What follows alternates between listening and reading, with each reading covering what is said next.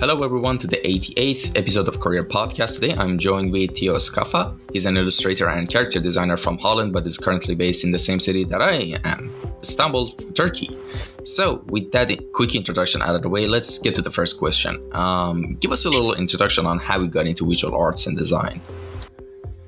Oof, man, that's uh, I mean, I don't know how I can keep this short, man. Okay, so like, uh, I mean, I feel like every artist always says this, right? I mean, you, you, everybody draws as a kid, and uh, I mean, some people just sort of keep drawing, uh, and that's what I did, I guess. Like, uh, I mean, obviously, you don't make it your job immediately, but uh, I think if you just persevere and just keep doing it, eventually yeah, I don't know, you just end up doing it. I'm I'm not really good at anything else either. So no, makes sense. Pretty straightforward yeah. story, to yeah, be honest. And well, I mean, uh, that aside, but what is your? I mean, of course, in the introduction, I briefly mentioned that you're an illustrator and character designer. But this question, and we want to go a bit in depth. Like, of course. Um, what is your main branch of design that you're focusing on? And tell us about your experience from the start of it till now? Oh man, like uh, okay, uh, this this has the potential to be a very long story. By the way, it's uh, absolutely fine. You can go as long as you want. Um, okay, so I mean, I went to art school a long, long time ago. Like, uh, I mean, must have been twenty years ago now or something. Uh, I studied animation actually, um, and then I mean, I did a lot of graphic design as well when I was younger, I worked at some advertising agencies doing graphic design. But it's just, I mean, yeah, I mean, more power to graphic designers. But I, I guess it never really was my thing. I probably wasn't really good at it either. Um, then I did animation, and for some reason, for like I would say about eight to ten years or something, I just got sort of stuck doing uh, incredibly horrible corporate design, like these you know these corporate explanation animation things, right? Like yeah. basically companies selling products like this flat design, like this typical sort of style that was popular also like ten years ago. And uh, and it made me super depressed because it's really not. I mean, it's not really creatively fulfilling work. Um, on the side, I was like always doing my own work, and I was painting a lot actually, like uh, traditional painting. Uh, really bad, also by the way. Uh, and then actually, like I I lived in Eindhoven briefly, uh, which is a city in Holland, like a couple of years ago, and I rented a studio there, like a workplace. And then I saw there was like a there's a sort of um, event hall behind, uh, below the studio in the same building. And then I saw that a classmate of mine, Lois, uh, who you might know, um, had a, a, there was some sort of conference happening. I didn't really understand what it was, but she was speaking there, and I didn't talk to her for a while. So I sent her a message like, "Hey, I'm actually in the area. I'll uh, I'll drop by." This event was uh, Playgrounds. I don't know if you've heard of this. Yeah, yeah, yeah. I think I yeah. I tried to attend this year's Playground, but I was kind of had to study for like a July 10th exam mm. I had. But yeah, long story, whatever.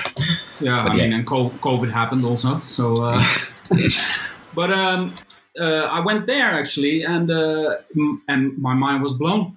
Like this sort of whole world that I didn't know existed of concept art and character design and uh, you know like environmental design. There's a whole animation industry which I wasn't not which I wasn't sort of really aware of. I mean, I'm aware that these like 3D movies exist, but I never really thought about that. There's like a legion of artists working on these uh, things like uh, and I was there and I was like, whoa, th- this is what I need to do. So this is not so long ago. This is four years ago, maybe five years ago.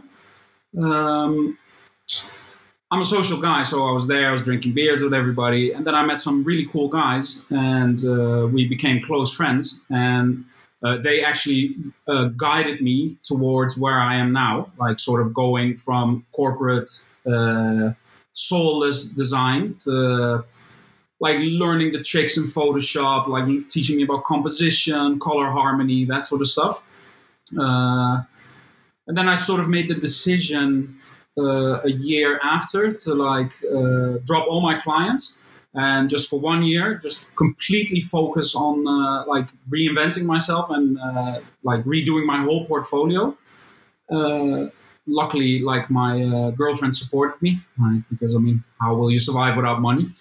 Uh, and I did this, and then basically from then uh, onwards, from then like like everything changed. My com- my complete like creative life completely changed. Did that answer your question? I don't even remember what the question was.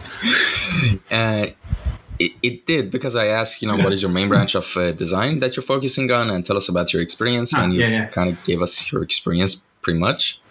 And I just realized on this from this angle of camera because of the way like this side of my t-shirt is folded, it seems like like my arm is cut in half. You know, is it kind of obvious or is it just am I just tripping? No, man, like uh, I don't know what's happening, but like the video quality is so low, like on my end. I don't know if it's my internet Yeah. or if it's just streaming. Like I just see, I just see pixels, man. Oh yeah, yeah, that's um that's because probably your internet connection is trying to like you know Zencastr is trying to optimize both the Ah. audio and video at the same time. You know that's Right, right. but in the output, you know, it's gonna be fine. Um, all right, so actually, I had I had a question. You know, when during the whole thing that you were talking about, um, you mentioned that. Wait. I think this this is just a side effect of my second dose of vaccine because it's been, I just for, I literally I literally just forgot. Oh, oh my god! All right, so for now I'm gonna move on to the next question. If it Sure, came sure. back, and I'll ask I'll ask away. All right, the next question is: Were you originally studying art and design, or you were pursuing another career path?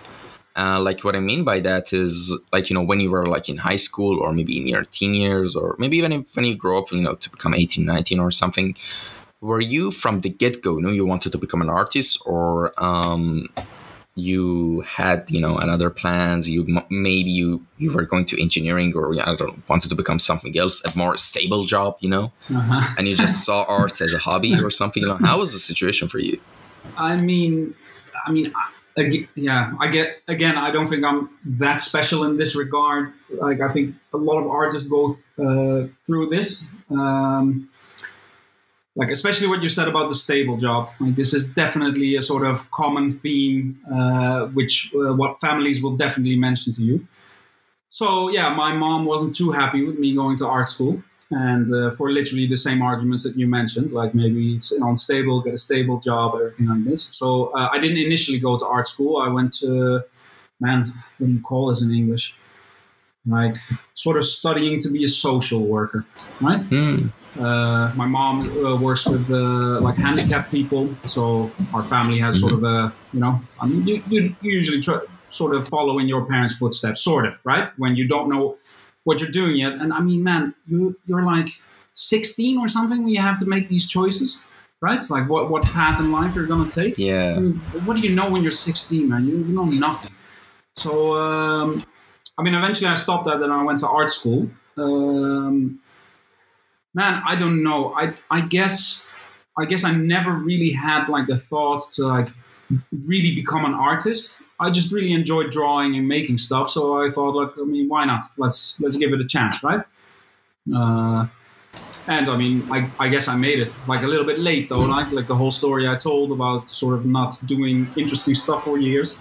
And uh, I mean, yeah, I'm 37. I'm 37 or 8 now. I don't really remember. So I mean, this this whole sort of career boost uh, happened like in the past two years or something. Like, uh, Nice. so what I can tell you is that. Um, so it's. I mean, man, it's interesting. Like I learned. I learned a lot of things in the past uh, five years or something.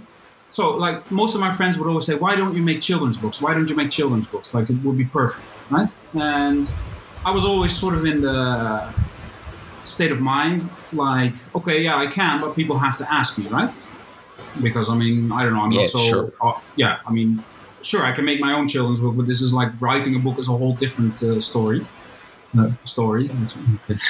Uh, um, uh, so what I've learned is that uh, if you want to do something, right, uh, you have to be quite specific because clients can't really sort of figure out, like, okay, this guy draws cute cats. Uh, let's ask him to do a children's book. No, you have to make like children's book specific stuff and then publishers and clients will sort of figure out like, okay, great, he draws like uh, cute characters, so this is perfect for children, right? Because uh, I mean, as an artist, I know I can draw lots of different stuff, uh, but you might not always uh, show all this stuff, right? And Yeah. so, let's say I'm drawing like superheroes the whole time, right? Uh, and I'm aware that I can also draw, I don't know, cute cat characters, but I, they're not on my portfolio. A client is not going to guess that I can draw cute cat characters by just seeing all these superhero drawings, right? So, uh, so sort of three years ago, I uh, this ties into what I said before. I very specifically sort of changed my style. Yeah, sort of not changed my style, but like change the direction of my style to like be more suited for uh, for children's books. So like you know lots of textures, no outlines, bright colors, that sort of stuff. Which is, I mean, it's amazing. I love this stuff as well. Uh, and then as soon as you start doing this stuff, like suddenly the publishers notice you, and suddenly like you get requests for this kind of stuff, right? Yeah, I mean that kind So, of yeah. that kind of makes sense. Yeah, I mean ArtStation and Instagram, like believe it or not, there's a lot of like you know, it's actually for artists a really good place to put their works on because there's always people who are looking for style and work and they just contact you. Even like I've had friends mm-hmm. like even from Iran who they didn't have much of a following or anything, but they were just using you know basic hashtags, you know, and stuff like that.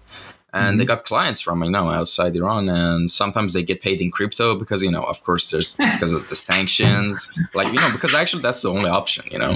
Yeah, yeah. I mean, Ah, I always okay. try, but uh, I've not I've not had a client yet that wants to pay, pay me in crypto. Well, of course, I mean, you don't have a problem. Like you're not an Iranian citizen because as an Iranian citizen, there's a lot of sanctions Of course. naturally, and uh, you can't even have a PayPal or anything, any means. So Right, not right. just Iran, like countries like Iraq, yeah, you know, basically countries that don't have much of a you know access to international you know services. Yeah. They I have mean, to PayPal resort to other in- stuff. Yeah. PayPal is blocked in Turkey here as well. So. Oh, oh yeah, since 2016. But for example, there's Mastercard and Visa, you know, still in Turkey Yeah, as yeah, well. right. Like there's a lot of other stuff. Yes, I mean there's sanctions on Turkey, but not as bad as like you know those other Mhm. countries. Trust me. And um, oh, actually, the thing I forgot, I just remembered when you said like you know you were working at a like a corporate you know animation and graphic job. It was so soulless Mhm. um i kind of had the same experience as well and like funny story it, it happened in istanbul as well and they turned out to be and they kind of scammed me you know out of my you know, half of my salary and yeah i was i was a pretty noob uh, kid you know at this at that time you know in general not, not just you know in work professionally but in life as well like people could really easily you know take advantage of me you know Mhm. I was because naturally I'm a I, I not right now of course, but I used to be a really simple person, like not simple as in dumb, you know. Just don't know. As yeah, I had pure intentions usually, but Yeah, yeah. exactly. And the thing is uh, that the best way I could just you know make an analogy by how what you mean by that job being soulless, aside from it that you know being a corporate job and corporate jobs mostly are you know kind of soulless the thing is that if we, for example, say carpentry, the skill of carpentry is drawing, you know, and making MDF cabinets and boxes, you know, dog and cat houses, you know, stuff like that is like graphic design. There's nothing wrong with that. It's cool. It's useful. Mhm.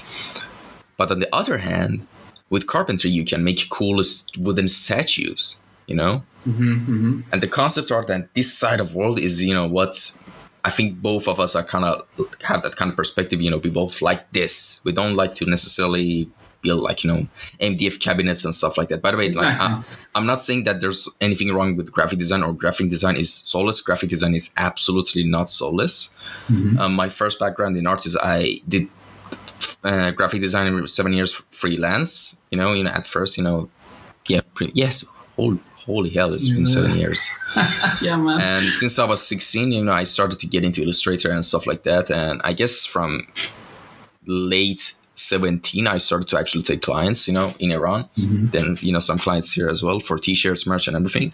Right. But I only said this just to explain the analogy of, you know, the people who first go into graphic design and they don't find it fulfilling and they just go to, you know, the other side of the art, you know? yeah, yeah, yeah, yeah. Well, man, like, I mean, yes, you're right. Uh, like, but I also think, and this is maybe something that I didn't really think about before, but which makes sense to me now. I wasn't particularly very good at it either, right? So uh, if you're not so good at uh, something, this also means that you get different types of clients, right? Because if you're like an amazing, gra- uh, amazing graphic designer who does, uh, or it doesn't matter, illustrator, you can, or musician, it doesn't really matter. You're amazing, right? You'll get different type of clients, and the clients will trust you more as well, right? But I mean, if I guess if you're if you're not really good at something yet, the, the clients will be different as well. The money will be lower. What I've noticed is usually like the lower the money, the more demanding a client is, right? And the thing is, is like, okay, the industry that I'm in now, like publishing and concept art and that sort of stuff, I mean, these are usually quite, they're, they're bigger productions. So there's art directors, there, there's producers, that sort of stuff. Most of the time, like the art director knows what he's talking about, right? But when, when I did these small sort of animation jobs, like there is no art director, I'm my own art director. And the client is sort of the art director. But man, like you're selling like, I don't know, uh, I don't know, some app on the internet, like you don't necessarily know anything about art, right? But you still have to listen to the demands of the clients. And I, I kid you not, like it has happened that like I uh, delivered the animation or like something, and they showed it to their daughter or something, their young kid or a niece or something, and they said like they didn't like the color purple of the character, like the shirt that he was wearing, you know. And then what can you do, man? Like uh, I had to change this because I mean the guy is paying me, right? Even oh, though like maybe yeah yeah, but purple maybe matches better with the background, that sort of stuff. Because I mean this, these people have no clue about hue and saturation, yeah. about like all, all this kind of stuff. And what am I gonna do? Like, am I gonna fight this battle, right, to keep the shirt uh, purple? Like, it's it doesn't interest me that much either. But these kind of sort of small things kept happening to me, which takes the joy out of work, right? Like every time you get an email, was sort of okay. Here we go again. Here we go again, right? And it's not even like in a sort of arrogant sense that I, well, I definitely knew better than somebody who has like no history uh, or experience with art whatsoever. But it's just very grating, you know. Like it just keeps going. Like sometimes they just want to make changes because they want to make changes, like not because they're well-informed decisions or anything. Now, the more professional you start to work, in my experience at least, like this might differ for other people, but the more professional you start to work, the more logical all the feedback uh, gets. You know, everything sort of makes sense. Like what I've experienced is like every revision that I've ever had in the past three years is usually to make the product better. And and it does make the product better, like the book or the animation or uh, whatever, because there's other people that are also invested in it, and that are also experienced because I mean you're not going to be an art director like out of nowhere, right? For like a Disney movie or whatever. Yeah, hundred percent, and I'm just happy that I'm hearing this from you as well because that's not the, an Iranian or Turkish problem because I also had those problems in graphic design. it's like worldwide, man. Yeah. Oh my god. like the most common one was like, for example, they give you a task or brief, and you do that in maybe 30 minutes or 20 minutes and you do it very well. And mm-hmm. they're they're mad that you did it quick. And they're like oh, really? it, it just took you like five minutes like why why should i pay you? Like you you didn't even put any effort in it. Like you know stuff like that. Like they they would like you know they didn't have a contract for me you know and here's the thing that I, as, as I said, I was kind of you know, dumb and inexperienced yeah, yeah, for this stuff. Yeah, I, I just took them. I thought, oh, these are cool guys. I mean, they, they probably because I kind of got introduced from a mutual, you know. So I thought, mm-hmm. oh, they they must be trustworthy or something. Boom, wrong answer. And um, yeah, basically they said we we need to we need you to work five hours every day and that five hours you need to fill it yourself you know or do the stuff we do and also fill it yourself do stuff for the company. Oh my god, it's just the typical. Sense, like they, they were like a cliche comedy of all things wrong. I'm not kidding. People just bad graphic design, just bad clients. You know. I mean, it just goes to show that it's a worldwide problem, and it really doesn't matter yeah. if you're in Iran or in Holland. And also, what's interesting is like, I mean, I'm probably gonna butcher this right now because I don't, but I, I think it was like a sort of uh, quote by Picasso, I think, or it happened to Picasso. Mm-hmm. Like uh, somebody like uh, asked to buy a sketch of him on a napkin or something. Man, I'm I'm probably gonna like not tell the story properly, but the gist is gonna be there, right?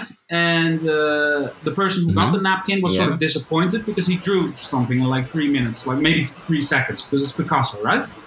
And then they uh, they sort of started complaining, but I mean, come on, man, you drew this in like three seconds. Can't you put a bit more effort? And then like his reply was sort of like, all right, I drew this in three seconds, but it took me 30 years to be able to draw this in three seconds, right? Uh, so, which exactly. is like it ties into what it ties into what, what yours, you said. Like, I mean, the time doesn't matter, man. If you can do, you should work efficiently. Uh, and this is actually one of my main things, is because I mean, I've got I've got the basics down, right? I understand like drawing and light and composition. There's still so much to learn, like, uh, but the basics are down, right? Now, like, my step is my next goal is how can I do this as quick and efficiently as possible, right? Do I need to draw all these little small details and all these little shines on the nose and that sort of stuff, or can I just like do it a bit quicker and rougher? And is it going to have the same, uh, you know, the same end result? Because you know, if I uh, if I can, okay, so normally like a um, like an intricate illustration that I do usually takes me around two days, sometimes three, right? Uh, it also depends on how quick I'm uh, I'm able to sketch things. But man, if I could do this in one day, right? That means that I can make two drawings a week, like two full illustrations, right? This is awesome because the more I can make, the better, right? And this is like I'm not even talking about clients. I'm just talking uh, for my own like uh, personal work. Uh, but what I've noticed also from working with clients now, man, like making deadlines and uh, sort of thinking ahead and thinking with the client. I mean, they love this, man. They love it. They love if they if if something needs to be changed and it happens quickly, right? Uh, I mean, it's better than just taking five days. And actually, I don't really. I mean, even if I get paid by the hour, I would still, you know, still do it in one hour and not like uh, while I could get paid for three because I mean, I want to move on to other projects as well. Yeah, exactly. I mean, those you're just describing the ideal type of clients. You know, people who actually understand. You know, how the whole thing goes. You know. Yeah, and well, let's move on to another subject. Um, how does your design process usually go anytime you want to start working on a design project? Hmm. Okay, so there is. Uh, I think we should make a distinction. Like, do you want me to answer this question, like for my own personal work or for clients? Because there, there's quite a big difference. I think actually. I think I'll go with your personal works. Okay, so uh, which is also okay. So you know when I, when when you get a brief from a client, you sort of know what needs to happen. Yeah. Your personal work, I mean, it can be mm-hmm. anything, right? Yep. Um, so the thing is, I have I have so many sketches of stuff that I didn't finish, right? Like basically, probably I could. Uh, I mean, maybe I'm exaggerating a bit, but I could. I mean, I could definitely not worry about what I want to draw for the coming maybe three, four months or something, right? um, because there's so many sketches I have, so many like sort of ideas. The thing is, like how I start is, I mean, it varies, but I mean, I mean, this is gonna sound like a bit uh, esoteric or something, which I'm like not sort of like uh, a person like this at all. So you know that sort of moment uh, where you wake up but you're not fully awake yet, right? You're sort of in yeah. a sort of dream state, but you're aware that you're in the real world. Like what I usually get is like you sort of I see stuff, right? But everybody has this, like sort of half dreams.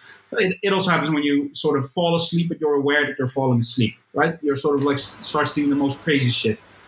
Um, so I would say that like maybe sixty percent of uh, of ideas come from this. I just see things. I just sort of see situations, and obviously this is influenced by um, by what I've done in the day, or maybe a movie I watched or a video game I've played. Uh, so it happens sometimes when I wake. I wake up really early anyway, but uh, sometimes I wake up at three at night and I'm in this state, and then like uh, I force myself to get up, walk to the computer, and just like quickly sketch it out, and then maybe go to bed again afterwards, because this this is these ideas get lost as well. Like as soon as yeah. they come, they, they go as quickly as well. You can't take a picture so, or a screenshot of them. You just have to draw them. I mean, maybe now I'm vaccinated, so I'm still sort of waiting for these superpowers to unlock. but uh, I mean, so far nothing's happened. Oh my God! Yeah, so I mean, this is yeah, yeah. Sorry, sorry. Yeah. Go on. I mean, this is the start, and then t- to me, man, like the ideas are the most important. The rest is just technique, right? Like the idea needs to be solid Um, I mean, composition also needs to be solid, but you can move around everything. Like working digitally, it's super easy to make like 20 variations of the same thing. For me, like storytelling and idea is the most important. Um, and I mean, I'm not I'm not special in that regard, but I mean, a lot of a lot of concept artists. Also, if you look at the front page of ArtStation, and nothing against those artists or ArtStation, right?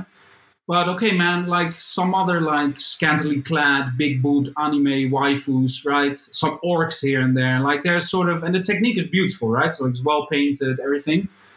But it feel it feels as sort of empty to me. There's nothing there. There's nothing sort of like. I mean, stylistically, there's a lot there, but there's nothing. There's no storytelling. There's no interesting hook or anything, right? I'm not saying that I'm a genius storyteller. Let me be clear, but it is very difficult for me to just think like, okay, I'm going to sit down and draw an orc with a big sword now, right?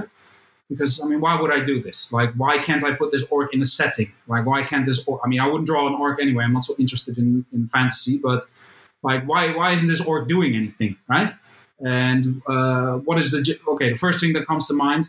Okay, the orc is like uh, I don't know, killing a wizard or something, right? Or like uh, doing something because orcs do brutish stuff so, I mean, uh, I like to subvert these sort of things, right? Like either make it unexpectedly cute, or so. I really enjoy like drawing scary pictures. Uh, but scary pictures are, I mean, scary pictures, right? But I like to do something else, right? So there, I did this one drawing.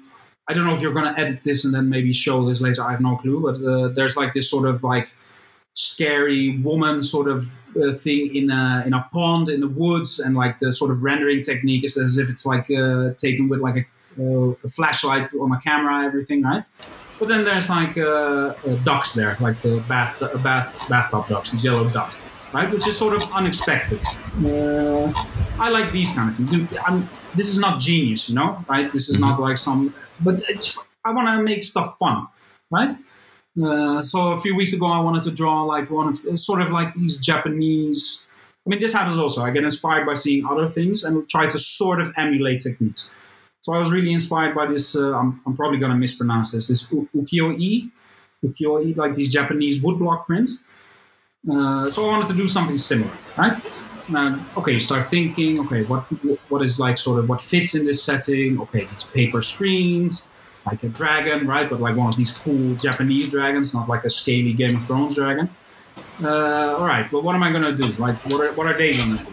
And I just uh, sort of came up with the idea, like, okay, maybe a girl can feed the dragon, right? Which is sort of cute again, but it's really weird because the dragon's quite grotesque, like with the saliva and. Uh, I mean, I really enjoyed these kind of things. Um, so again, like to come back to your question, I'm, I'm, rattling, man, but I mean, I guess that's what a podcast no, is for. It's fine. Yeah, exactly.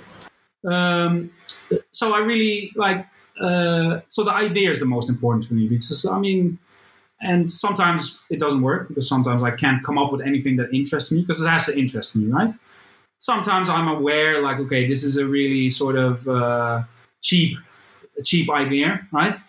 But okay, fine. Like uh, I'm just gonna go with it and maybe focus a little bit more on the technique, push myself a little bit more to learn something, get out of this because not everything you can make will be like your you know masterpiece, I guess. All right, and no, for a second I was just trying to find whether how to unmute my microphone. That that's why it took a bit. Worried, All right, so um, actually, right now I want to talk talk about you know and ask you about some of your works that you've done, and just it's on your Instagram. And by the way, um, I don't know if you saw the video version of the podcast before format, but the format is, for example, there's a video of me below and there's a video of you on the call top. And here is like a compilation, like a time lapse of the guest's work. So the work ah, that you just okay.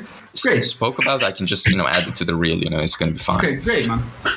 And the thing is actually like, um, as I said, I checked I browse through, you know, some of your stuff. Like, um, as you said, there's a nice sort of like, you know, contrast of, you know, elements to them, you know, like one of them that actually caught my eye right now is that, um, of course, I'm going to put them in the reel as well for anyone who's listening, uh-huh. audio listeners. I mean, well, I mean, sorry, you gotta see the YouTube version yeah. to see what we're talking exactly. about, or see the Instagram. But um, for people who are watching it on YouTube, perhaps, I mean, I, um, I have the stuff that I'm even gonna talk about right now on the, you know, the reel here, right?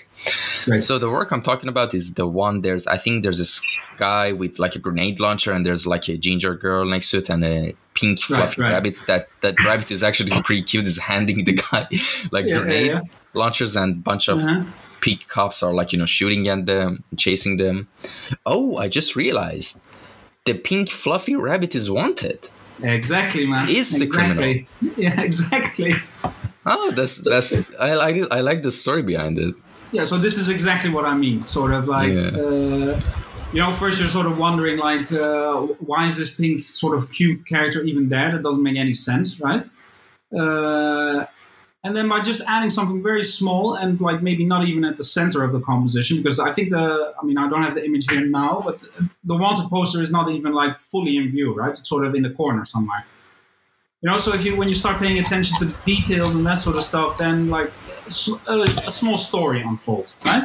Yeah. so the composition needs to be interesting and like the technique needs to be interesting as well but i like to sort of hide like these kind of small details in all my work there's actually many more Easter eggs in my work, which I'm not gonna like sort of uh, uh, divulge now. But there's there's a like my friends know also. So when I send pictures to my friends for feedback, like the first thing they do is like trying to find like the small Easter eggs that I hide in like literally every drawing I do, even for clients. Like I hope my clients are not listening, but. All right. Uh, now that's actually awesome. That's one of the things I really like. You know, when doing, I like I'm a sucker for this type of things. Even when video game de- developers or you know level designers put the small details in their game, like you know when you find mm-hmm. it, like the, oh, one of the coolest like Easter eggs I remember as a kid when I saw was I think it was one of the first things. I don't know if you played played Grand Theft Auto Three, like the really old one. I think the first 3D one. Yeah, which one? Uh, I've played all of them, but man, this is such a long time ago. Which what, the one before Vice City. Vice City, right? No, no, no. Before the one Vice before City. Vice City. That was I mean, in New I, York. Yeah, I must have played it, but it's been. Uh, the thing uh, is, there was a, so long ago. Yeah, I mean, there's a lot of cheat codes in this game, and there's a cheat code that you could basically fly. And there's mm-hmm. a place on top of I think a bridge or building that the only way you could get there is by cheating and right, there's right, right. and the developers write you shouldn't be here. Yeah yeah yeah, yeah. amazing like those type of easter eggs or i remember oh amazing. oh my god i remember i think it was in max payne 2 there was a hidden room like it was an easter egg but it was a memorial i think to one of the staff and developers that passed away and they made a shrine for him with his picture and stuff like that. But was they zelda maybe no Zelda um, like, I've never played Zelda, but hmm. uh, maybe Zelda had that. no, I, I, I didn't have Nintendo when I was a kid. Sorry, I, I, was a Sega kid. I was a Sonic hmm. kid. Yeah, yeah. All right. mm-hmm. and actually, another thing that you know really got my attention was in your you know original character design. I think you did it recently. Like yes, not if we could call June 3rd, 2020 recently, yes, all right, around a year ago, you did like a six fan art thing, like challenge. Oh, right. Yeah, yeah. And like, you know, there's a, like, it's obvious that there's a certain style. Like, I follow a lot of like, you know, illustrators, like, you know, illustrators. I don't mean necessarily graphic designers, like actual mm-hmm. illustrators who do like illustrations and you know, stuff like that. And they all mm-hmm. have, it's, it's like it comes with time, you know, it like comes with years and years of practice that there's a, like a distinct kind of like style to them, you know? Mm-hmm. And like, you know, your style kind of has that, you know, thing to it as well. Like, for example, you drew Big Boss, you know, from Phantom Pain. All right. Yeah, yeah. But in a weird reason, it fits the style. You know, the style isn't aggressive or brutish or gloomy or depressive. It's actually mm-hmm. kind of cheerful a bit. I mean, uh, and it kind of fits the whole Big Boss character. Yeah. You know what I mean? yeah. I mean, yeah. I, I mean, I guess. I mean, I'll be honest with you. Like, this is uh, like, I didn't give uh, this. But okay, this particular thing. It's because it went viral on Instagram, right? And I mean, social media became part of the illustrator life as well, right? Because you need to put yourself out there, that sort of stuff. Um, I'll be honest, man. This was sort of like a how can I say this? A snack, right? Because like the characters already exist. I don't really have to sort of think about designing the character. So you know, Big Boss. Like uh, I think I actually made a mistake because, but I mean, Metal Gear Solid is super confusing, right? Because Big Boss was a clone, and then like Yeah, th- there's a I whole. no- yeah, exactly. It's super confusing. So some people on Instagram also commented like this is not Big Boss or something. And I played the games, but I mean I didn't like the whole story is like. Also, I don't want to do like 20 pages of Wikipedia research when I'm just drawing a character for Instagram, right? yeah. So, um, but okay, man. Like, so what? What I like the the things about Big Boss, right? There was the thing growing out of his head at one point. Uh, you know, he has sort of obviously like very manly features. He has a beautiful mullet, right? The eye patch is a thing.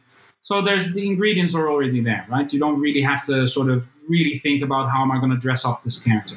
So then the only thing I have to worry about is like the general shapes. So right, so like like the big nose and the strong features, that sort of stuff. Uh, of course, I have to add something cute in there. So I think I don't have the image in front of me, but like the patch the, on his on his shoulder is like some uh, ridiculous dog that I drew, right? Like a children's drawing almost. Um, so, like I said, this is sort of an Instagram thing. So it's and it's I mean, it's sort of easy, man, because I don't really have to. Again, the character is pre-designed already. I just have to sort of remix it and put my own flavor on there. Like designing a character from scratch is much more difficult because I mean, Yeah. uh, what what kind of clothing are you going to give it, right? Like, Mm. uh, how far are the eyes going to be apart? How far is the mouth? And of course, there's always certain elements that I fall back on, and this is style, I guess. I think it was um, who was this?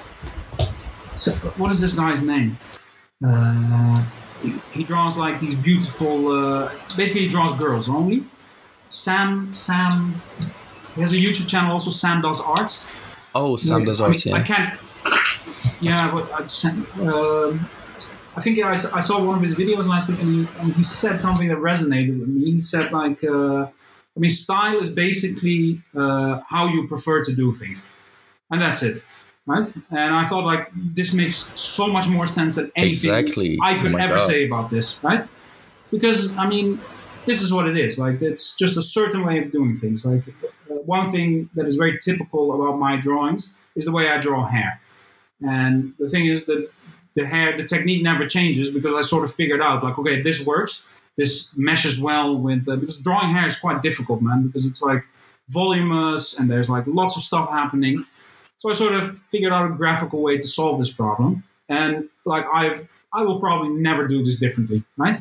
So this really resonated with me. Sort of like it's just how you want to do things, and then like consistently keep doing them. I guess.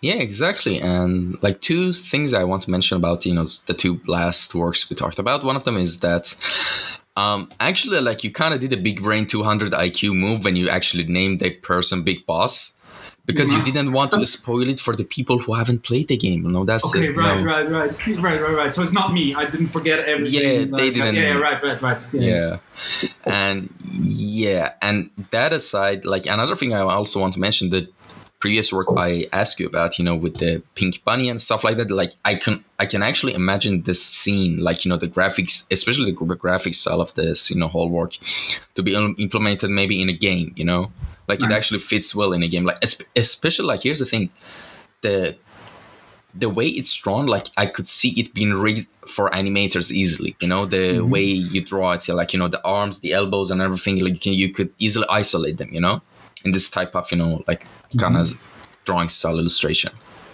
So yeah, that's something that you know I've I, I'm sure that you've thought about. You know, maybe doing for a video game or something. You know, like that, like like a 2D indie studio or something, in it, right? I mean, yeah, we've I've actually started several small projects which uh, didn't go anywhere. Mhm. Like uh, I've briefly worked with some friends on uh, like maybe a sort of Animal Crossing type game, but like again with some subversion in there, so everything turns out not to be so cute as, as it looks, right? That sort of stuff. But I mean, man, everybody's busy. You know, it's really difficult to. Video games are Yeah. long-term projects. They're really Yes, long-term they are. And man, like, I'll be honest. I really enjoy like making uh, illustrations and like just uh, pictures, right? Uh, I really don't enjoy drawing assets. So you know, like drawing the character, drawing it from Oh, three yeah. different sides. Okay, we need a house, but you need to walk around the house, or it's like semi semi uh, 3D or something. So you need to draw the sides, but nobody's ever gonna probably see this sort of stuff. It just doesn't feel like. Mean, I tried, but it's just, I mean, I, I lose interest so quickly. Because when I make my like my own illustrations, okay, you come up with a setting. Okay, so there has to be a window and a, a part of a garden, right? But that's it. I don't have to think about like what the rest of the house is going to look like or where the street uh, lights are because uh, if you keep walking to the left, like the lighting also needs to make sense, that sort of stuff. So, you know, I actually, uh, I, I, maybe this was a drawing instructor on art school said this. I don't know, but I think, yeah, I think he said something like, okay, if you can't figure out how to draw something, right, just figure out how to not draw it. So maybe there's a tree in the way, or maybe there's a, right? Uh, which, I mean, I guess this is not like, uh, this is not advice that I'm giving, by the way, because it's probably not solid advice if you want to learn something. But if the end result is more important, right, just having a beautiful illustration, uh, then yes, take as many shortcuts as you can because it's about the story you're trying to tell. It's not necessarily, for me at least, it's not necessarily for me to show off to people how well I can draw. Yeah, exactly. And um, yeah, like uh, of course, I'm gonna put the works that I that we talked about and you mm-hmm. know a bunch of other works in the reel here as well for the video version. Um, and let's move on to the next subject. Um, all right, so who are your favorite artists and designers that have inspired you the most? I should have prepared this. We talked about this. I should have written down names. It's and fine. I completely forgot because I'm so bad with names. Um, okay, well, um, there's many. There's definitely many, and they switch out a lot as well. Uh, lately, I've been really inspired by um, Catherine Lamb's work um, and especially because like her the way she, the setting she chooses there's like a sort of melancholy in all the pictures without necessarily like there's characters usually but they're not really design i mean they're not like character design design characters right? They're usually uh, far off in the background. They usually don't even have faces but i mean there's so much sort of uh, like there's such atmosphere coming from these pictures like just with a girl, like I don't know, sitting on the stairs somewhere, uh, and that's it. Like sitting on the stairs in front of a building. But it, like there's such a how do you say? The I mean, it really resonates with me, even though it's. I mean, it has nothing to do with my own work, and that's actually one of the things. Like I usually get more inspired by people sort of outside of the the concept art world than people that are uh, in the concept art world. Actually, and I'm I'm I mean, this might be a bit of a weird thing to say, but for instance, on, on ArtStation, I don't think I follow anyone. Right? Uh, I just upload my work there. I follow a lot of people on Instagram because Instagram is sort of my preferred way of communicating with people. Uh, and I don't really check ArtStation uh, either because and not not because the art is not good, uh, but most of the stuff doesn't really interest me that much. Like my interests lie a lot more like sort of outside of the sort of yeah general concept art sphere or something. Like, uh, and man, the, the thing is like it changes. So artists sort of like sometimes you see something in uh, a certain artist does and is really inspiring you. Um, like one one guy that comes to mind is Rex Crowley. Crowell. I'm not really quite sure how to pronounce it.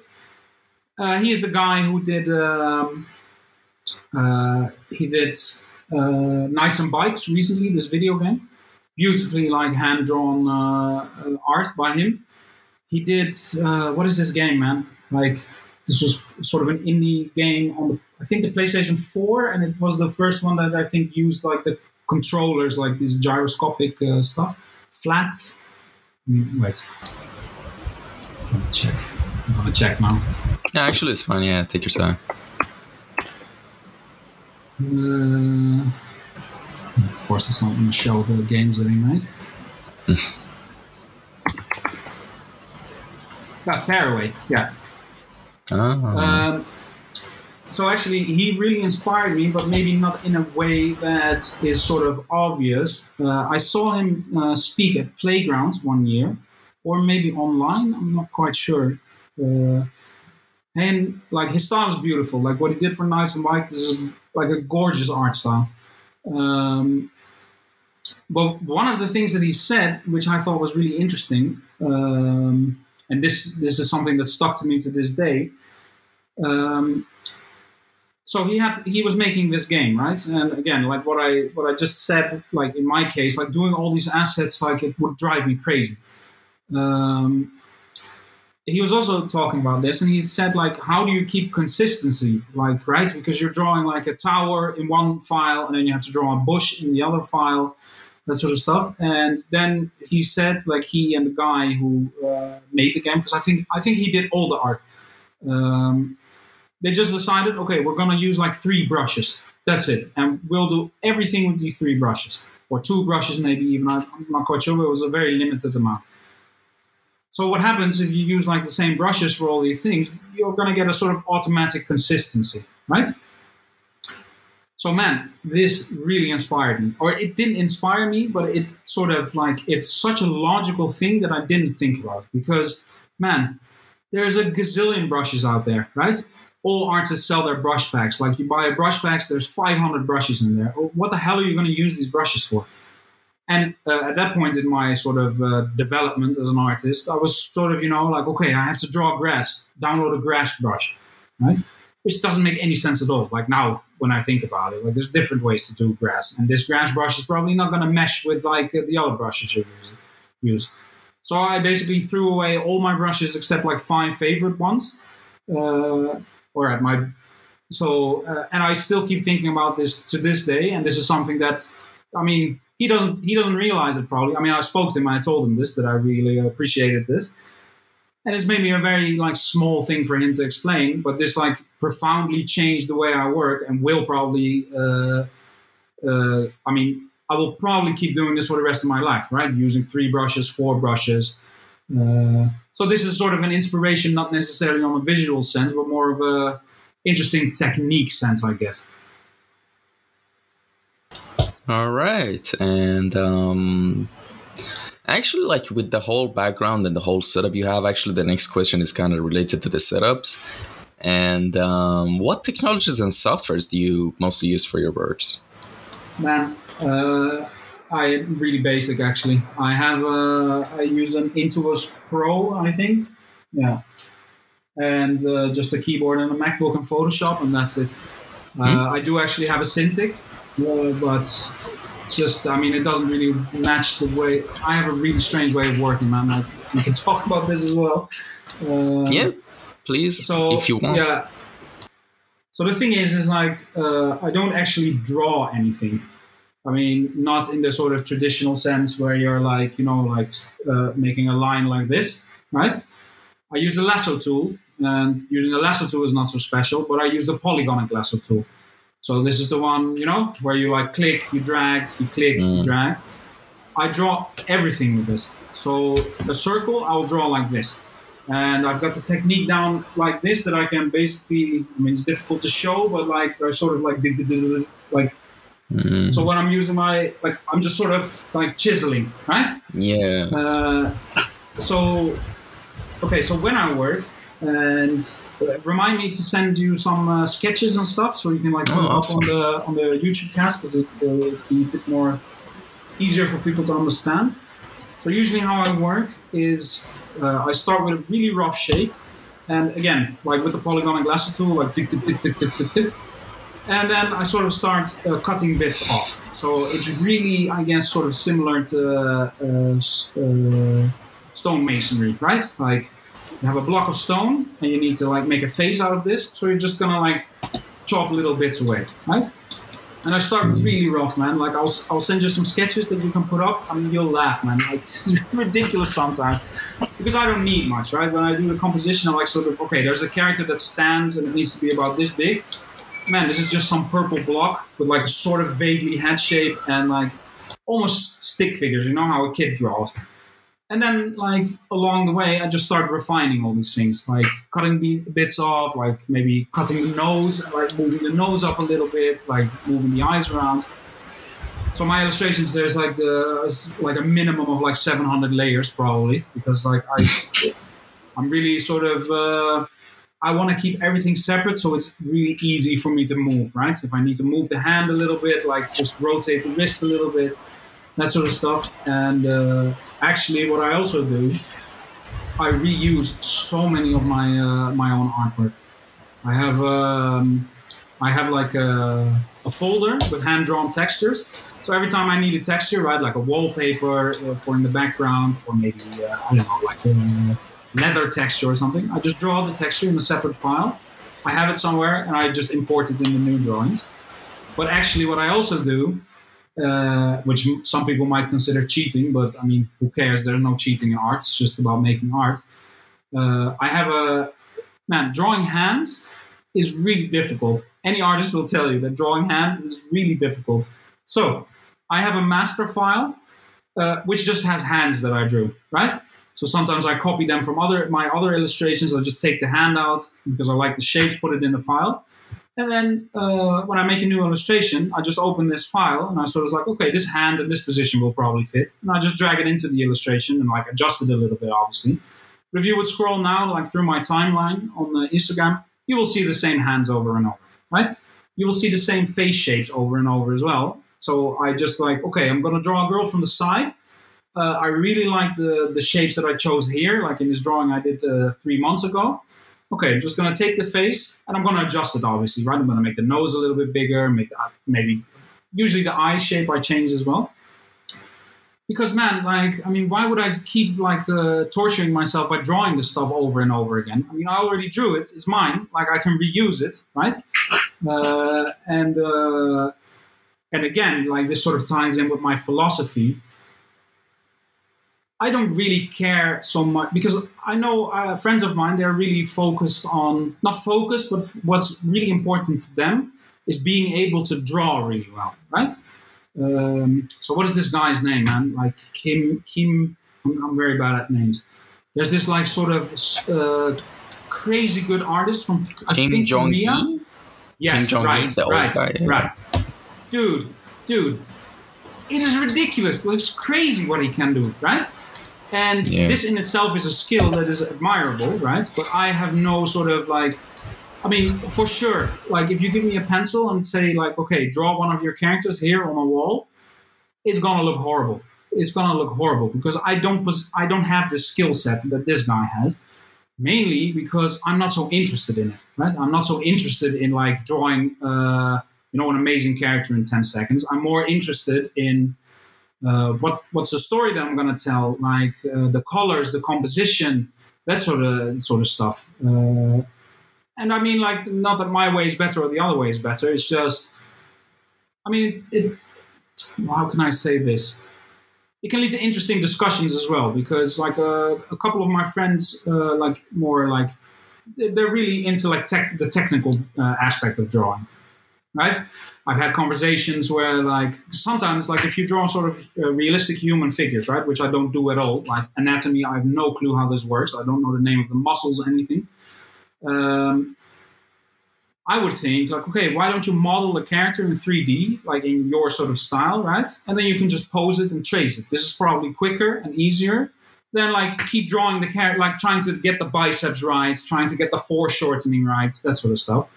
Uh, but it feels like cheating to, to my friends, which I totally understand, right? Uh, but again, like in my opinion, there's not really cheating in art. It's just about, in, in my case, it's about the final product. Like, how is the final product looking? Uh, does it resonate with people? Because, man, if you, it, I'm sure if you really look at my art, man, there's so much stuff that doesn't make any sense in there. Like anatomy that's not completely correct, which is easier for me to hide because I draw stylized characters, right? Um, but yeah, again, like some people are really focused on like having the anatomy right, and they make amazing art. So that's the thing. Um, I'm ranting a bit. How do we get here? And we got here from what uh, technologies and softwares do you mostly use for works? Right. Yeah, it's fun. It's fun. I Yeah. actually been. I actually enjoy what you were talking Yeah. about.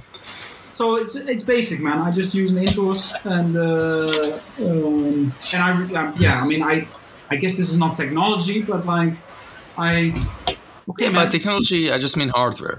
That's it. yeah, that's it. So it's just an Intuos on a MacBook and a keyboard, basically. Yeah. And, And actually, uh, what you said is, uh, I I used to do that exact same thing and I have the whole process in graphic design. Like I had Mhm. files from like different assets I made. You know, even in my t-shirt designs, I used to just repeat and use them and just rescale Exactly. them and do all sort of stuff. You know. As well. So yeah, that makes. But when you say like you know make a 3D model, like for example in Blender, like you know of the character you did and just change the lighting and the poses and just trace it. I was like, oh, that's that's actually like 200 IQ strategy. Yeah, but why not, man? Like, uh, yeah, exactly. I mean, why not? Yeah, and this happens a lot, by the way. There's a lot of, uh, especially now when you look at process videos of, uh, of concept artists. I mean, this is a trick a lot of people are employing, and uh, there's some hate against it, right? Because people think like, well, you should learn to draw this yourself. I mean, I disagree with this because I mean, just and just make art how it's comfortable to you. Like, it really doesn't matter, right? Um, I mean, I would I try to learn 3D, but it's really it doesn't mesh with me. Like sort of the workflow, it doesn't really like uh, it's too much fiddling with buttons and uh, stuff, which is uh, it doesn't feel intuitive to me. But man, if I if I could get like if there would be like a super basic 3D uh, program and somebody could model my character like sort of the basic shapes that I always use, I mean. I wouldn't. I would never draw a character from the from the uh, from a blank state anymore at all. Like, why would I? Yeah. Makes but maybe sense. maybe you're right, man. Like maybe it's also because I sort of started out in graphic design and animation. Uh, I mean, this probably influenced my workflow a lot. I never really gave this any thought, but I mean, I would imagine if you would start as an illustrator, right? You go through the whole path, figure drawing, all this sort of stuff, which is, I mean, is important. I'm not saying it's not important. So this sort of like, uh, I guess, I mean, it pushes you in a certain way to work, right? And like you said, with graphic design, everybody uses re- reuses elements. Why would you redesign the same home button like 900 times? Well, you already Yeah. have a home button design. Uh, and especially the, the technique that I use for animation is like this puppet animation, right? So like you just Mm. make like a, an arm in three parts. There's like a hinge here, and it can just move like this. And you swap out assets of the hand so to, do- to do something else. This is actually usually how I draw as well. Like I sort of like try to make a rough pose of the character, so it's not like a puppet or anything, but like from the side.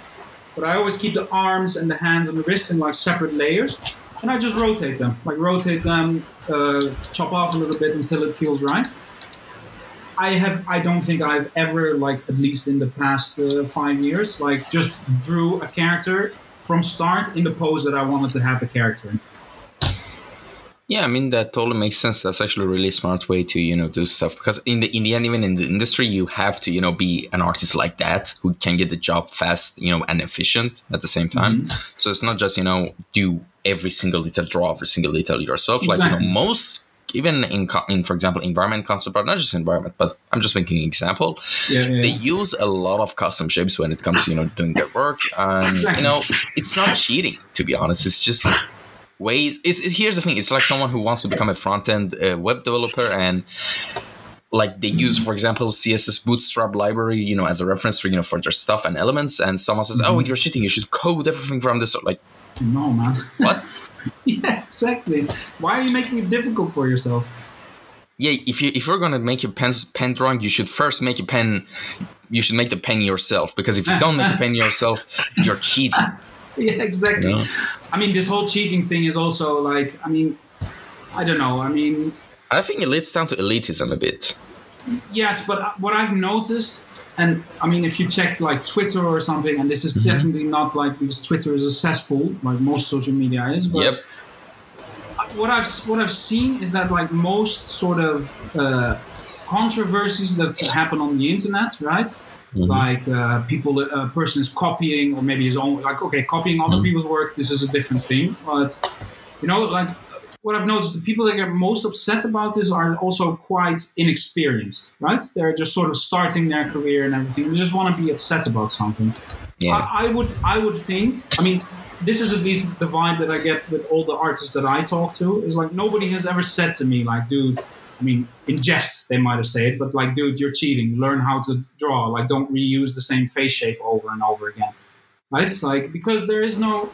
I mean, man, like just draw pictures. Like, uh, I mean, like, and it doesn't matter. You can do anything. Collage, whatever. Like photo bashing is also a thing, right? Where you just take photos of mountains, add some different clouds, and it's just it's a technique and a skill in itself. Like, I don't particularly enjoy it, but uh, I mean, I think there was this. I think you can find it on YouTube. This talk about from what was it? One one pixel brush, I think. Sort of. Uh, it's like a concept art studio. Uh, I think it's mm, the founder is Shaddy Safadi. I think. yeah, I think so. Yeah, I think so. Yeah. There's like this uh, this one and a half hour talk, basically sort of saying what I'm saying now, like concept art is dead or something. It's called. I'm not quite sure what it was called. Like look it up, or you'll leave a link in the description or something. and it's basically one hour, like the guy also explaining, like man, like like don't make it so difficult for yourself, especially in concept art, because everything needs to be quick, and it's just concepts, right? It's like, of course, I'm doing publishing work, so this is different. Uh, but in concept art, it's literally just concepts, right? Like nobody's ever going to see this work besides the people like that work in the company, right? It's not going to get printed in books or maybe like in art books. So it doesn't really matter if you just like rip a photo from Google like to use as a mountain because it's quicker, uh, and it it need you need to get a point across, right? Of course, when I'm doing illustration for children's book and everything, I'm not gonna rip a photo from Google, right? I'm just gonna draw everything myself. Uh, but for sketches, like when I do my sketches, I sometimes take photos as well. Okay, there needs to be a mountain in the background. Okay, like I'm not gonna deal with like uh, uh, another example is uh, like uh, weapons, right? Like I, I'm really not interested in figuring out uh, how to draw a gun, for instance. I'm also not so interested in guns, but sometimes the picture demands it, right? Okay, I'll just take a photo from Google, like uh, paste it on the character, and then I'll sort of like redraw it like later, right? Because I don't need to draw this gun right now. It's just a sketch. So I just, I don't know, I mix and match everything. Uh, everything that I can. Any shortcut that I can take, I will take. And you should take, I guess. Yeah, exactly. And yeah, I'll try to find a because someone else in the podcast, you know, also, also mentioned the same talk you just said with you know Shaddy Safadi saying that you Ah. know do anything you can just to make the um, product, get the product out there, get the concept out there, you know, and that's it. You know, don't worry about the rest of the details. And all right, let's move on to the next subject. Um, what are you working on right now that you can tell us about? I mean, of course, um, if there's something that there's an NDA involved, we can skip right past this question. But if that's not the case, um, what are you doing right now? I mean, uh, so right now, there's some stuff I can talk about. Uh, all right. But there's stuff that I can talk about, which is really also weird. Uh, but not weird, but it's something I have to get used to, sort of. Mhm. Okay, so I uh, actually at the end of this month and early next month, so it's uh, August now, so the end of August and the end of September, uh, early September, a couple of books are going to re- uh, be released where I worked on, like uh, children's books, illustrated, illustrated books. So the, the thing is, these books are going to come out now, but I drew them like one and a half years ago almost, right? Because there's such a long process, like it needs to go to the printer, it needs to go to all the stores and everything. So this is not something I'm working on right now, but it feels like it's something I worked on now because it's going to release like uh, in a week or something. Uh, so one thing that's actually quite cool, I don't have it here, so I can't show it to you, but is um, how old are you, man? Um, how old do I look? Yeah, because this is um, I, the thing is like what I'm going to tell you now might you might not even know what it is depending if, if you're too young. Oh, uh, oh, like that. Oh, I'm 24. Yeah. 24. Okay, maybe Yeah. you won't know this. So so uh, have you ever seen the movie The Goonies? No. No, exactly. So this is like a fucking sorry for a person. This is No, a huge fine. movie. This is a huge movie if you're my age, right? Uh, especially in Europe. So it's like uh, it's like one of the cult movies, like Hook, uh, Ghostbusters. Oh, uh, Ghostbusters. Yeah, I've stuff. seen that. Yeah. Yeah. exactly. So it's like you know, uh, you must have seen Stranger Things, right? Yes, the first season. Yeah, I saw. Right. Stranger Things probably wouldn't have existed uh, the way it does now uh, without the Goonies, because like Stranger Things is definitely sort of like 80s movie inspired kids going on an adventure sort of thing, right? Okay, so the the Goonies, there's a movie which stars like uh, some people that got quite huge now, which I didn't realize either. So uh, Josh Brolin, for instance. Josh Brolin is, uh, I think, now most mostly famous for being that big purple guy in one of the su- superhero movies. yeah. I, yeah, I've, I've not seen his films. Uh, but he's also like in uh, No Country for Old Men, right? It's The Coen Brothers movie. And also in Deadpool as Cable. Deadpool 2. Possi- I mean, man, I I've not seen any superhero movies. I'm not so Actually, Deadpool, I, rec- I highly recommend it. Like, I, we've been talking for an hour now, and I can kind of get a sense of your personality, and I'm, and I'm sure you'll like Deadpool. yeah, Um, it, it's it's actually a really fun movie. All right. It's okay, I'm gonna watch it. If I don't Yeah. like it, you, Yeah. you, you will you will not be able to put the post the podcast online. Sure, fair deal. Yeah. yeah. uh, but anyway, so um, uh, okay, so I this is also maybe worth mentioning.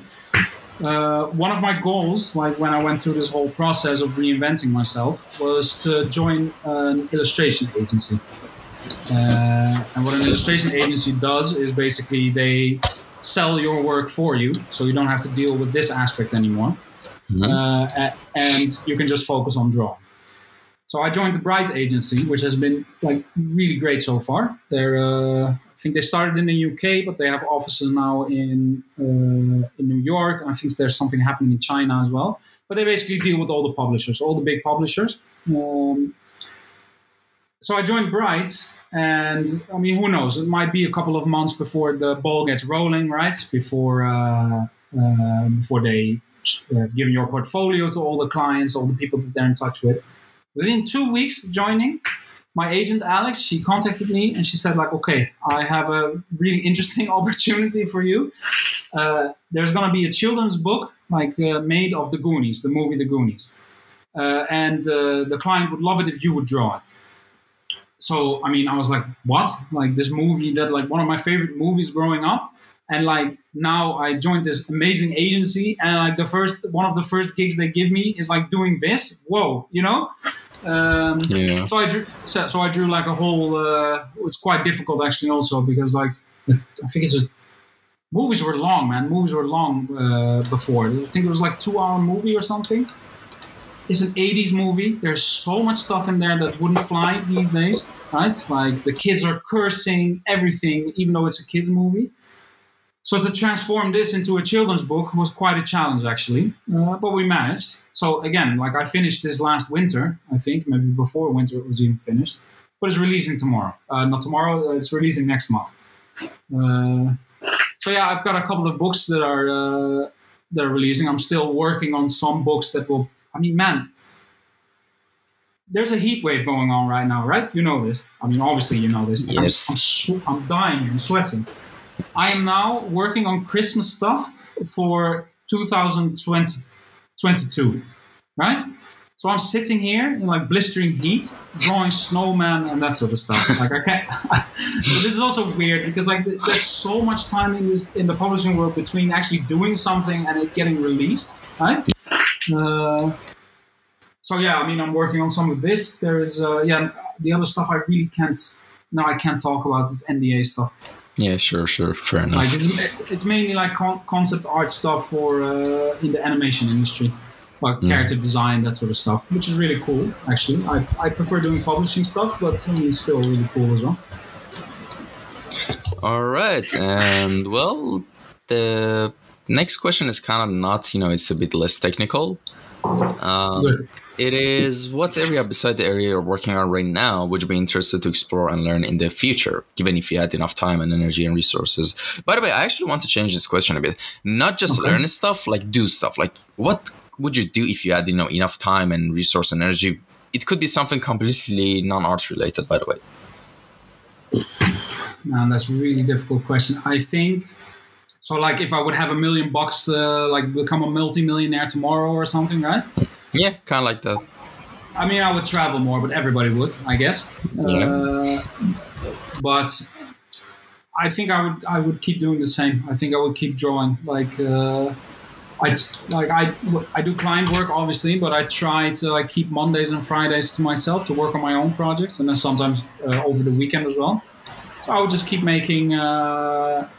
I will keep making drawing drawings. Uh, however, your question it's funny actually uh, because I recently, uh, since two months or something, started getting back into making music.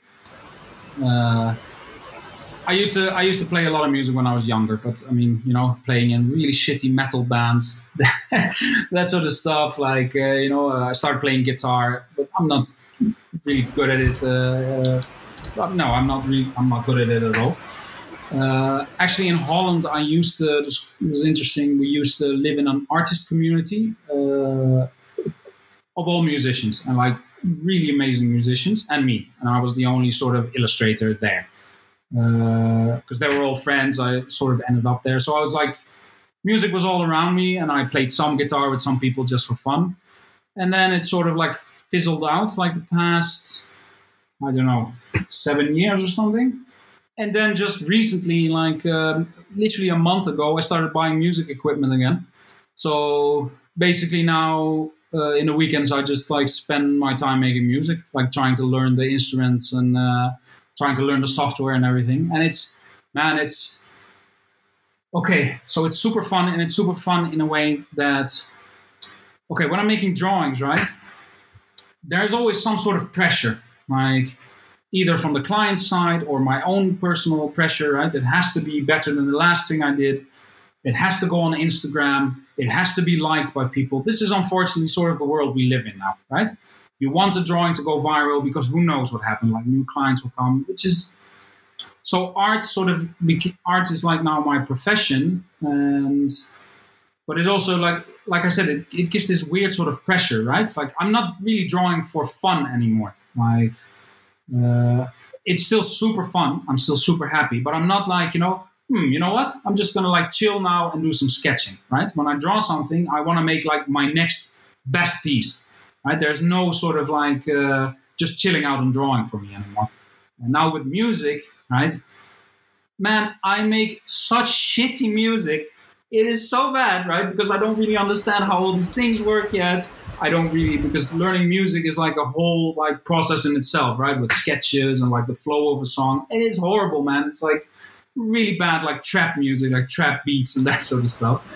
But man, it's so good to you know sort of create something, like uh, do creative stuff, and there's no expectations whatsoever. Mm. I'm not gonna let anybody listen to this music besides like maybe some friends of mine, right? I'm not gonna post it on Instagram. I'm not gonna post it on SoundCloud. It's just for me. It's just like me fiddling around. Like uh, so, this is like music. Like I'm getting into music now maybe in like five years when I feel like I've sort of mastered it, I might like upload something to Instagram to an Instagram story or something. Uh, but I'm super. I mean, maybe, yeah, you know this maybe, but I'm super excited like to fiddle with music.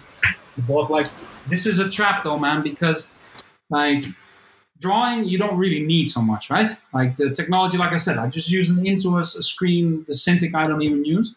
But man, like these music devices, as you can see here, I mean, this is so fucking expensive and like there's like of course now I'm on YouTube, right? And yeah. so I'm searching like how these machines work and everything. So YouTube starts recommending me synthesizers, that sort of stuff. Incredibly expensive equipment, all of it, and I want to have it all, even though I don't understand what it is. So I bought, I bought like literally just yesterday. I bought this, like this sort of keyboard soundboard. Thing. Man, it's like a, it's a keyboard, but it's made of rubber, right? Oh. So the thing is like uh, you can like you can slide your finger on it and it changes the sound. Like you can like wiggle your ah, finger. It's like I've I don't seen really see, this. Stuff, yeah, yeah, dude, it is crazy. And I have yeah. no idea how I'm gonna use this. But like when I got it yesterday, I just spent the whole evening just like pressing buttons. Like I don't really know how the software works. You know, like like making these weird sounds. I'm loving it, man. I'm loving it. Yeah, I think it's good to also start, you know, learning something new, so you could have that, you know, kind of like um, the kind of like amateur and beginner perspective on things. Like, you know, it helps, you know, to put exactly. things in perspective and also learn new stuff. I have the same feeling for, with Photoshop. I started learning Photoshop recently, and I kind of have the same mm-hmm. experience you have right now with music. You know, to be honest. Uh, it's kind of like intimidating and overwhelming at first, uh, but I'm, but I'm, of course, I'm keep going and I'm just sure, learning as I sure. go, and it gets better. And man, dude, we live in an age now. This is this is so amazing. You can literally find anything on YouTube. Yeah, literally anything. So this whole device, I just learned by looking at random YouTube channels, right?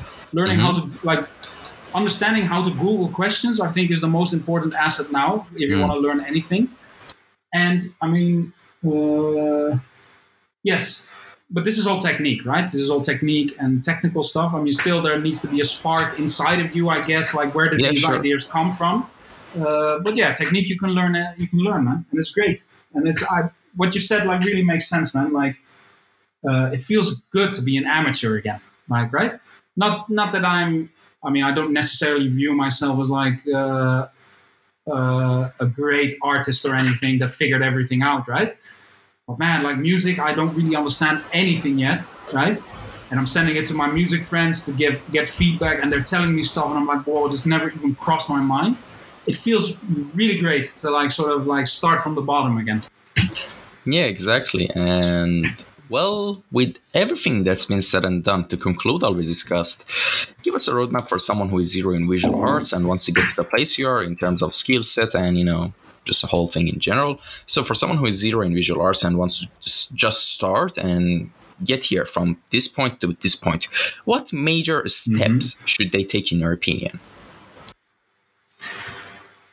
Man, man, man, man. This is diff. Yeah, I don't know. I didn't. I don't think I had like an orthodox way in sort of arriving where I arrived at now. Uh, however, what I can tell you, and which which I only found out recently, like a couple of years ago, and which I wished uh, somebody had told me way before, right? Uh, which I also sort of touched on in the beginning of the of our talk. Like try to figure out what you want to do like because there's so many directions in art as well right? You can be a character designer you can be an environment designer you can be a children's book illustrator you can be i mean graphic designer it doesn't matter animator right? Like try to figure out like what direction you want to go in and just like uh, put everything you do towards that goal right? Um, Okay, so let me try to give an example, right? Okay, I, I gave a similar example in the beginning of our talk, actually, right? Everybody was always saying, like, you should draw children's books. But I had nothing in my portfolio that would suggest that I could make children's books, even though inside I knew, like, of course I can make children's books, right? So if you want to make children's books, again, this applies to anything. If you want to be an animator, if you want anything, like, uh, you can still, like, take detours and do everything you want, but focus everything towards this goal, right? And this is a, it's difficult because I mean, like I said also earlier, you're probably like 16 or early 20s, and what do you know, right? Um, this this would be my one tip, and uh, another tip, and this is this is the most difficult thing that I had to learn in the past years. Like find some people, preferably with a little bit higher skill level or a lot higher skill level than you, ask them for feedback and ask them to be relentless, right? And how, I mean, this is going to be difficult, but accept this feedback, right? Uh, because what I've noticed, like I tended to be quite arrogant the, the when I was like quite unprofessional also, right? When I was still learning, because you know better, right? Because you are the artist, like this sort of mentality. And when I found this group of people at this event that sort of taught me everything that I know now, uh, when they started giving me feedback, I wasn't used to this at all, right? And this all happened through Discord, through typing. Man, like I wanted to like break my keyboard in half. Like, how dare they? How dare they say this about my work, right? So this took this took really took me some adjusting for me to sort of get in this sort of mental state that they're not saying it to hurt you, right? And your work is not, I mean, it can always be better, right? Uh, so I think this, and I mean, but you have to experience this for yourself because if I would tell this to me when I was like 20 or something, I would also say fuck you to myself as well, right? It's like, I mean, you're an old guy, what do you know? Right? It's, it's like, it's quite difficult because like when you're young, I guess you're automatically a bit more arrogant because this is what happens when you're young. You think you know everything, but in hindsight, you you, know nothing, right? Saying as an older guy, but yeah, try to be as open as possible when people say something about your work, right? Uh, and but again, we live in an age now, and this is this is really amazing. Find the artist that you really enjoy and just send them a message. Like I've sent so many artists that I admire a message, like, "Hey man, like, can you give me some feedback? Like, what do you think of this? Right? And of course, some people are busy and they don't reply, but a lot of people reply. And like, people send me uh, work as well, like students or anything, uh, giving them a feedback. And I always take the time. Like, uh, I mean, of course, I'm not going to redraw a whole uh, whole drawing, but I always take the time to like sort of like guide people uh, in the way with the things that I know, right? Because they're coming to me specifically. So uh, yeah, get feedback, and I mean, if anybody's listening now, I mean, send me your pictures, and I can give you feedback for sure, for sure. I don't know if it's to help you that much, but like, I found out that the artist community is actually quite open and are really quite willing to share like their knowledge or their things or their brushes even right with everyone. All right, now I think we reached the and the final last question of the podcast, which uh, is the section I recently added called Final Words. So I'm going to explain what it means. It means for anyone who's, who, for example, imagine right now, all right, this episode is edited and uploaded hopefully into the next two, three days. And mm-hmm. the people who've listened this the whole episode till now. By the way, if you've listened to the whole episode till now, shout shout out to you. You're a trooper. And for anyone who's listening to now, there's a message. There's a, like a window of opportunity for you to leave any message that you could, as like as a human, just any message, anything, any advice, any tip, any particular tip. Not, I'm not saying to say anything that comes to your mind. Just one major thing that you really want to leave as a message to anyone who might listen to future, maybe in two weeks, two months, two years, twenty years, who knows, um, who are like listening to this episode and are here. What would that be? I mean, in the current uh, state of the world now, get fac- vaccinated, man. get vaccinated. This is awesome. like, I mean, I can't imagine that people are not doing this. No, you know, because the 5Gs and all of that stuff, you know. But yeah, let's man, not get I, into it.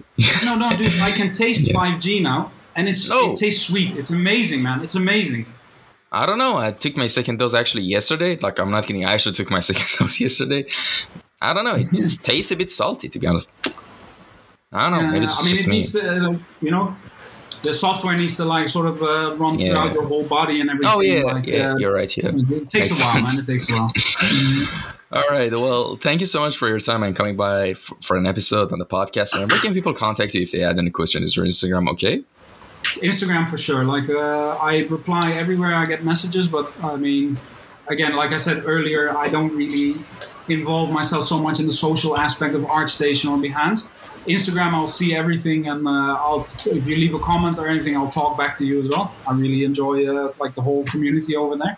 So yeah, Instagram would be great. Email right. is also possible. Whatever. All right, I'll put I'll put the Instagram in the captions, and also ta- of course I do this all the time. I also I put them in the captions in the Instagram, and also tag them in the posts as well. But of course, I can you can tag people in the IGTV posts. Yeah, yeah. But yeah, mm-hmm. the, other posts I definitely will, so it'll be easier for sure. anyone who wants to you know send a question or maybe want to be feedback on our artwork or something. For sure.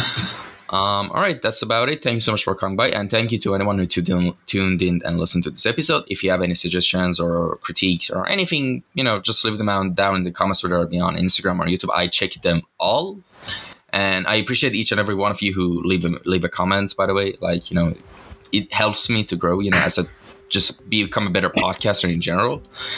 And well, with that out of the way, Take care, everyone. Have a good day. See you next episode, which is going to be recorded in 10 hours. Yes, double episodes in a day.